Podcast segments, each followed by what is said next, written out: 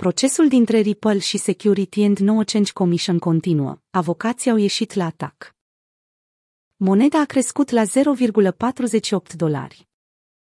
Procesul dintre Ripple și Security and No Change Commission nu este unul deloc liniștit, mai ales că acesta tinde să pară unul mai mult decât anevoios și de durată, având în vedere că pentru una dintre părți ar putea însemna pierderi de miliarde de dolari, în timp ce, pentru cealaltă, știrbirea imaginii pe motiv că nu face diferența între produsele pe care le monitorizează.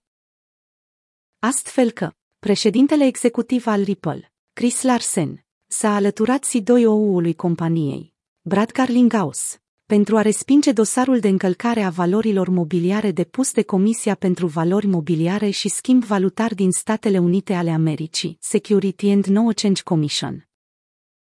Într-o scrisoare judecătorească depusă, ieri, avocații lui Larsen au înaintat patru argumente care detaliază motivele pentru care ar trebui să se renunțe la cazul împotriva conducerii Ripple.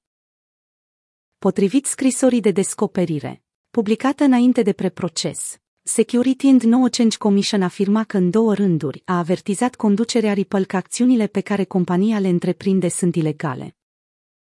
Acum a venit rândul Ripple să-și spună părerea argumentând pentru apărare. Potrivit scrisorii depuse ieri, arbitrul pieței de capital nu își poate justifica afirmațiile potrivit cărora Larsen a oferit cu bună știință sau din imprudență o asistență substanțială pentru încălcarea Security and No Change Commission 5 din legea privind valorile mobiliare din 1933. Security and No Change Commission 5, precum și Security and No Change Commission 12 la anumite litere permite cumpărătorilor să dea în judecată vânzătorii pentru oferirea sau vânzarea unei garanții neexentate fără înregistrarea acesteia. Atâta timp cât cumpărătorul poate dovedi o legătură directă între cumpărător și vânzător, iar procesul se încadrează în termenul de prescripție, cumpărătorul poate obține anularea cu dobândă sau daune în cazul în care investitorul și-a vândut titlurile de valoare pentru mai puțin decât le-a cumpărat au anunțat din timp că XRP este criptomonedă. Potrivit documentului mai sus menționat, în 2015, când Larsen a trimis nominalizarea C2OU-ului Ripple pentru confirmare, atât Departamentului Justiției, cât și rețelei de luptă împotriva infracțiunilor financiare din cadrul Departamentului Trezoreriei a clasificat XRP ca monedă.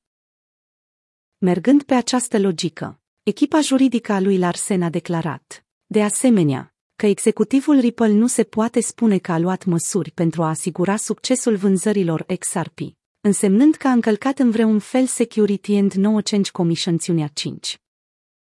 De asemenea, ultimul argument din scrisoare precizează că termenul de prescripție a expirat pentru orice presupusă implicare a lui Larsen în vânzarea XRP din 2013, adăugând, deoarece Security and No Change Commission a susținut că vânzările XRP pe o perioadă de mai mulți ani au constituit o singură ofertă, care a început în 2013. Termenul de prescripție a început să ruleze în 2013 și a expirat în 2018. Procesul dintre Ripple și Security and No Change Commission continuă cu argumente peste argumente.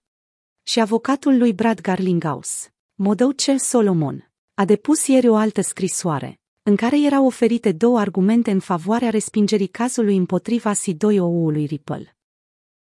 Ținând disonul avocaților lui Chris Larsen, Solomon i-a scris judecătoarei analizator de la Curtea Districtuală Statele Unite ale Americii pentru districtul sudic din New York afirmând că FinCEN a clasificat anterior XRP ca o monedă virtuală.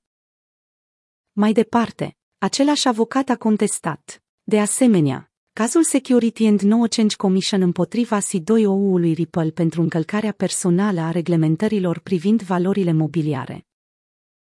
Potrivit lui Solomon, activitățile lui Brad Garlinghouse referitoare la vânzarea de tokenuri XRP au fost pur și simplu parte din fișa postului în calitate de șef al companiei. Ripple și Security and No Change Commission. În război continuu. Luna trecută, Comisia pentru Valori Mobiliare și Schimb Valutar din Statele Unite ale Americii a depus o plângere modificată la instanță, acuzând directorii Ripple de inducerea în eroare a investitorilor și manipulând prețul monedei XRP. Și dacă înainte de acest eveniment, existau discuții în piață despre o posibilă conciliere între cele două părți, lucru care a făcut să crească valoare Ripple. Cu câteva ore înainte de înfățișare, în ziua procesului, a apărut informația că nu există niciun fel de cale de a se ajunge la o înțelegere între Ripple și Security and No Change Commission. La ora redactării acestui material, XRP crescuse cu aproape 5% față de ziua precedentă, ajungând să fie tranzacționat la o valoare de 0,47-0,48 de dolari. Valoarea prezentă este undeva la aproape 15% din valoarea maximă pe care XRP a atins-o, de 3,29 dolari, undeva în 2018.